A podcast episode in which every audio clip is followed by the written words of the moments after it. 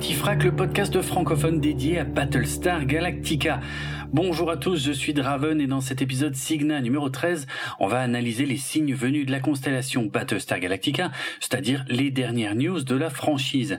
On a cette fois quelques nouveautés venues de YouTube, plusieurs podcasts français qui ont évoqué Battlestar Galactica ces derniers temps, des nouvelles fraîches de l'acteur Michael Hogan, des ventes aux enchères et surtout quelque chose que les fans attendaient depuis très longtemps. Et non, il ne s'agit pas d'informations sur la future série Battlestar Galactica dont on peut raisonnablement commencer à se demander si elle est toujours sur les rails.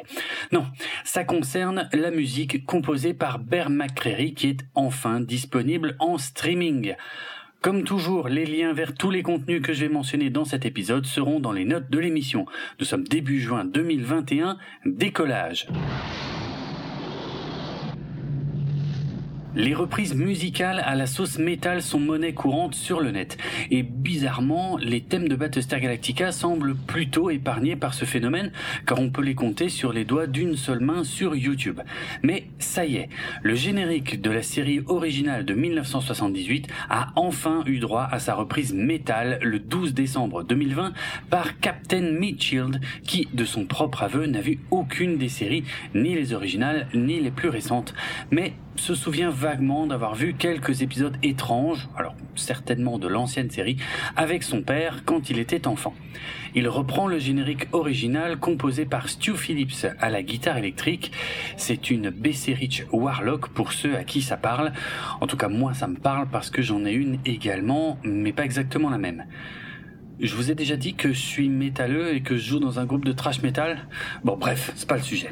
Il reprend donc le générique original à la guitare et à la basse et on peut le voir jouer jusqu'à quatre pistes de guitare en simultané dans sa vidéo que je vous recommande donc chaudement.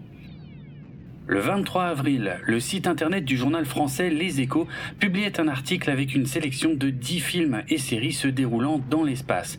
Et vous l'avez deviné, aux côtés de films comme Interstellar ou de séries comme The Expanse figurait Battlestar Galactica, ce qui est plutôt rare dans les médias français, donc je tenais vraiment à le signaler. Le vingt-trois avril également, l'émission de radio La méthode scientifique de France Culture dédiait un épisode entier aux vaisseaux spatiaux. Et c'était l'occasion de confronter de nombreux vaisseaux issus de la pop culture aux réalités scientifiques des voyages dans l'espace. Le Galactica n'y a été que brièvement mentionné, mais ça n'a pas d'importance, car je vous recommande tout de même cette excellente émission qui se sert de la science-fiction comme passerelle vers des réalités scientifiques qui devient ainsi plus facile à appréhender, et c'est une façon de faire que j'apprécie tout particulièrement. Toujours le vingt-trois avril, le podcast Series Junkies publiait un épisode consacré à l'écriture des séries avec comme invité Florent Favard. Il y a là aussi été question de Battlestar Galactica à un moment donné, mais de nombreuses autres séries ont été évoquées comme Lost, Person of Interest, How I Met Your Mother ou Stargate Universe. J'ai déjà évoqué Florent Favard à plusieurs reprises dans ce podcast. Il est spécialiste de la question du récit dans les œuvres des genres imaginaires et il a notamment écrit plusieurs livres sur le sujet, dont un livre entièrement consacré aux séries de science-fiction que j'ai beaucoup apprécié et que je vous ai déjà conseillé. Je vous recommande donc l'écoute de ce podcast qui vous emmène dans les coulisses de l'écriture de plusieurs séries cultes. Le vingt-sept mai, la chaîne Arte a mis sur YouTube un documentaire intitulé Blade Runner, au-delà de la fiction, qui évoque quelques coulisses du film culte de Ridley Scott, mais qui aborde également un comparatif entre la ville de Los Angeles de deux mille dix-neuf telle qu'elle est présentée dans le film et la ville réelle d'aujourd'hui. Quel est le rapport avec Battlestar Galactica ? Eh bien, ce documentaire évoque également quelques thématiques présentes dans le film Blade Runner. Et comme vous le savez sûrement, celles-ci ne sont pas très éloignées de ce qu'on peut voir dans Battlestar Galactica, notamment en ce qui concerne la place des robots dans la société et leur droit à coexister avec les humains. En plus, ce documentaire contient de nombreuses interventions d'Edward James Olmos, qui interprétait Gaff dans Blade Runner, mais aussi Adama dans Battlestar Galactica. Ce documentaire ne sera visible en ligne que jusqu'au vingt-sept juin deux mille vingt et un, donc ne traînez pas trop pour le regarder. Et si vous êtes fan de Blade Runner, j'en profite pour faire un peu d'auto-promo, car même si j'en ai très peu parlé jusqu'ici dans Galactifrac, à la base je suis podcasteur cinéma et j'ai une autre émission qui s'appelle vingt-quatre F P S, dans laquelle j'ai déjà eu l'occasion de raconter l'historique de nombreuses sagas cinématographiques comme Star Wars, Star Trek ou encore Terminator et Mad Max pour ne citer que cela, car il y en a eu beaucoup d'autres. En deux mille dix-sept, j'ai consacré un épisode entier au film Blade Runner de mille neuf cent quatre-vingt-deux. Donc, si vous appréciez le niveau de détail de mes épisodes de Galactifrac, je pense que cet épisode où j'ai été assez loin dans mes recherches sur Blade Runner pourrait vous plaire. Le lien est dans les notes de l'émission et je vous redonne le nom de mon autre podcast sur le cinéma. Ça s'appelle vingt-quatre F P S. C'est juste les deux chiffres deux, quatre et les lettres F P S, tout attaché, vingt-quatre F P S. Le vingt-neuf mai, le podcast Le Cadran Pop, qui est une émission du Coin Pop entièrement dédiée à l'univers de Star Trek, a publié un épisode intitulé « Peut-on voyager dans l'espace comme dans Star Trek ?» Encore une fois, le Battlestar Galactica n'y est mentionné que très brièvement. Mais ce n'est pas un problème, car l'émission est un complément très intéressant à celle de la méthode scientifique que je mentionnais plus tôt. Et elle explique très clairement quelles méthodes de déplacement de vaisseaux qu'on voit dans la science-fiction sont totalement inenvisageables et quelles autres méthodes seraient théoriques. Faisable.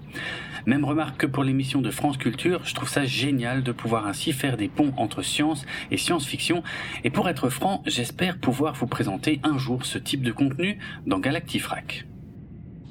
Le trente mai, la chaîne YouTube anglophone Nerd Cookies a sorti une vidéo intitulée « The History of the Colonial Viper » qui, comme vous l'aurez compris, raconte l'histoire des chasseurs Viper dans l'univers de Battlestar Galactica, de la série originale à la série réimaginée. Cette chaîne YouTube a déjà publié quelques vidéos consacrées à l'univers de Battlestar Galactica, mais aussi d'autres franchises de science-fiction, donc ça peut être intéressant de garder un œil dessus. D'ailleurs, le cinq juin, ils ont sorti une autre vidéo consacrée cette fois à l'histoire des Raiders Cylon, et le huit juin, c'était encore une vidéo sur l'histoire du Baystar Cylon. Le premier juin, une annonce qu'on attendait depuis très longtemps est arrivée avec une petite surprise en bonus. Bear McCreary, le compositeur des bandes originales des saisons un à quatre de la série réimaginée, a donné une interview au célèbre blog i o neuf qui est intégré au site Gizmodo depuis deux mille quinze. Il y a annoncé la sortie le quatre juin deux mille vingt et un des bandes originales des quatre saisons sur tous les principaux sites de streaming musical. Ces quatre albums ont d'ailleurs été remasterisés pour l'occasion, mais ne vous attendez pas à des changements drastiques de ce côté-là car ils sonnent globalement comme les C D qui étaient sortis à l'époque.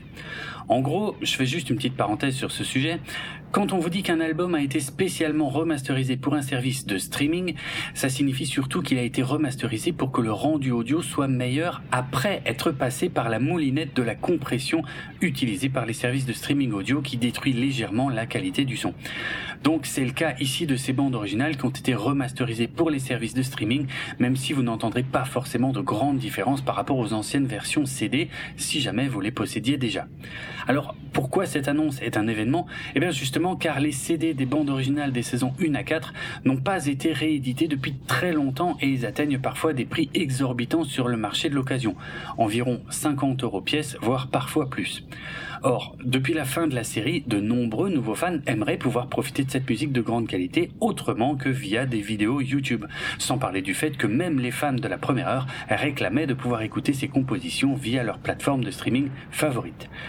Il avait fallu attendre deux mille vingt pour que la série soit disponible en streaming vidéo, sur Amazon Prime Video, je le rappelle, et c'est en deux mille vingt et un que la musique de la série arrive enfin sur les principales plateformes de streaming audio.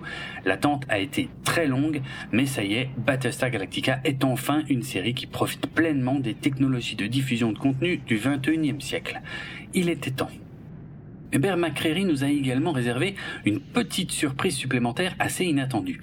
Le même jour, le quatre juin, un nouvel album live est également mis à disposition sur les plateformes de streaming. Il s'appelle « So Say We All Battlestar Galactica Live » et il contient treize morceaux issus des bandes originales de la série enregistrés en public lors des concerts qu'avaient donnés Bear McCreary et ses musiciens entre deux mille cinq et deux mille dix. Dans l'interview, Bear McCreary explique justement que depuis la fin de la série et la fin de ses concerts qui lui manquent beaucoup, il avait envie de réitérer l'expérience ou au moins de trouver un moyen de partager ça avec tous ceux qui n'avaient pas pu se rendre au concert. C'est ce qui a motivé la sortie de ce nouvel album live. Bear McCreary partage aussi plusieurs souvenirs liés à ses concerts, comme le fait que le public devenait dingue lors de sa reprise du morceau All Along the Watchtower, comme à un concert de rock, mais qu'il redevenait très calme et se comportait comme un public de concert de musique classique pendant des morceaux plus intimistes comme Roslyn et Adama ou Wonder My Friends. Les propriétaires des salles de concert venaient régulièrement lui dire qu'ils n'avaient jamais vu un public se comporter comme ça. McCreary explique d'ailleurs être en train de préparer de nouveaux concerts où il jouera des morceaux de Battlestar Galactica, mais aussi des compositions tirées d'autres franchises sur lesquelles il a travaillé. Bear McCreary parle aussi de l'introduction d'un des morceaux avec l'actrice Katie Sackhoff au piano. Je vais pas trop rentrer dans les détails car tout le monde n'a peut-être pas encore vu la série, mais sachez que l'interprète de Starbuck ne savait pas jouer de piano et qu'elle était un peu nerveuse lors des concerts auxquels elle a participé. Bear McCreary l'a mise à l'aise en lui demandant de ne pas faire comme si elle savait vraiment jouer du piano. Il lui indiquait quelles notes elle devait jouer et elle devait juste reproduire ces quelques notes en boucle, en prenant confiance au fur et à mesure, jusqu'à ce que le reste de l'orchestre démarre le morceau. La vidéo officielle de ce petit duo avec Katie Sackhoff a été mise en ligne sur YouTube. McCreary parle aussi de ses influences pour écrire la musique de la série. Ses compositeurs favoris sont Elmer Bernstein, Jerry Goldsmith, John Williams, Danny Elfman, Bernard Herrmann, Basil Polidouris ou encore Ennio Morricone. Mais comme il n'était pas supposé utiliser d'orchestre symphonique pour Battlestar Galactica afin de s'éloigner des codes habituels du genre, il a plutôt été puisé du côté des sonorités du Moyen-Orient en mélangeant des instruments arméniens avec des sonorités celtiques ou indiennes et des percussions japonaises. Sa famille est d'ailleurs d'origine écossaise, irlandaise et arménienne. À tout ça, il a également ajouté l'influence de groupes de métal comme Rage Against the Machine ou System of a Down, dont les membres sont également d'origine arménienne, afin de créer une identité sonore vraiment unique pour la série. Pour terminer l'interview, Bear McCreary indique que les arrangements des morceaux de Battlestar Galactica pour les concerts sont légèrement différents des versions album, et que c'est aussi pour cette raison qu'il tenait à les partager avec les fans qui n'ont jamais pu venir au concert. Il déclare par exemple que la version live du morceau Prelude to War est désormais sa version préférée à cause de son énergie et de son intensité. Voilà pour cette annonce d'importance, donc je vous invite à aller écouter ces quatre bandes originales ainsi que ce nouvel album live sur les plateformes telles que Spotify, Deezer, Apple Music, YouTube Music ou encore Amazon Music. Les plus attentifs auront noté que les bandes originales de la mini-série de deux mille trois ainsi que des téléfilms Razor, The Plan et Blood and Chrome n'ont pas été ajoutées sur les plateformes de streaming.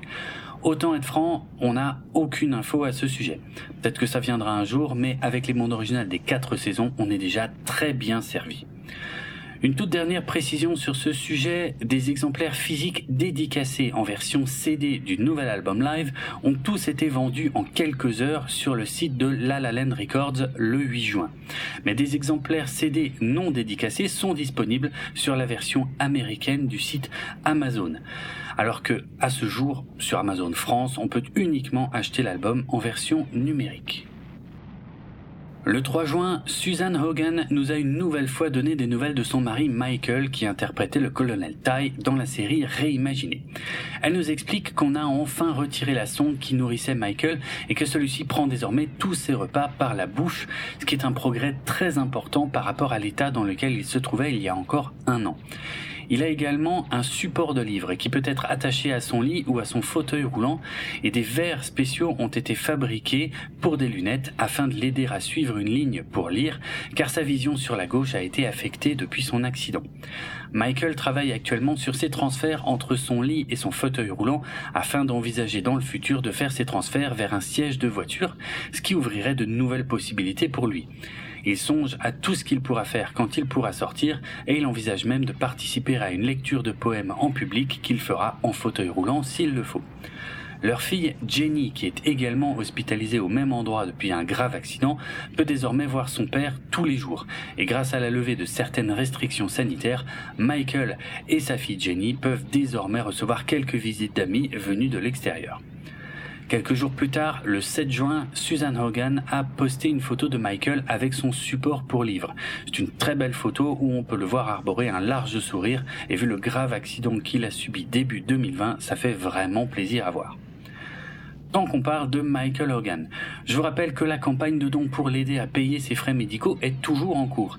Elle dépasse désormais les trois cent soixante-dix-sept mille dollars canadiens et tous les dons sont utiles, même les plus petits. Et si vous voulez en savoir davantage sur l'accident de Michael Hogan, je vous renvoie vers nos épisodes Cigna précédents. J'en profite aussi pour vous signaler que la boutique Fleet is Family, dont tous les bénéfices sont reversés à Michael Hogan, est toujours en ligne avec des tas d'objets décorés de visuels inspirés de Battlestar Galactica. Mais l'initiative Fleet is Family est passée à la vitesse supérieure début juin avec ses premières enchères d'objets collector sur eBay. Il s'agissait d'un lot de C D neufs contenant les bandes originales des quatre saisons de la série, ainsi que deux C D de la bande originale de Caprica, un C D de la bande originale du téléfilm Blood and Chrome, et un C D de reprise des thèmes de Battlestar Galactica au piano. Tous les C D sont dédicacés par le compositeur Bear McCreary, dont je parlais un peu plus tôt, ainsi que par la chanteuse Raya Yarbrough, dont vous pouvez entendre la voix sur la plupart de ses bandes originales également. Au moment de la publication de cet épisode, les enchères pour ce lot de huit C D dédicacés sont aux alentours des cinq cent soixante-dix euros. Et il reste encore quelques heures avant la fin des enchères. Suivez-nous sur les réseaux sociaux et je dirais tout particulièrement sur Twitter pour l'instantanéité, pour ne pas rater les prochaines enchères d'objets collector destinées à soutenir Michael Hogan. Le cinq juin, le podcast francophone nommé « Au large biblique » qui explore la Bible, recevait notre ami Winnie Taniguchi du label Galaxy Pop afin d'évoquer les œuvres de fiction qui s'inspirent de l'Apocalypse, qui, comme vous le savez sûrement, est un passage important dans la Bible. Rassurez-vous, il ne s'agit pas de prosélytisme, mais plutôt d'un comparatif intéressant entre l'Apocalypse telle qu'elle est décrite dans les œuvres de fiction et l'image finalement assez différente de ce même événement tel qu'il est décrit dans la Bible. Encore une fois, Battlestar Galactica n'y est que très brièvement mentionné en tant qu'œuvre qui s'inspire de la religion, mais la discussion est intéressante et je vous invite à l'écouter sous un angle de culture générale. On termine cette fournée de news avec l'arrivée fin juin et début juillet d'une nouvelle grande vente aux enchères proposée par le célèbre site Prop Store. Il s'agit d'objets, de costumes ou d'accessoires ayant pour la plupart véritablement servi au tournage de nombreux films et séries cultes. Je vous avais déjà parlé d'une vente similaire en août deux mille vingt dans notre épisode Signa numéro sept. Et cette fois encore, il y aura plus de mille trois cents lots issus de grandes franchises. C'est simple. Pensez à n'importe quel film ou série culte, surtout quand il s'agit de fantasy, de fantastique ou de science-fiction. Et vous pouvez être à peu près sûr qu'il y a un objet en rapport qui sera mis en vente.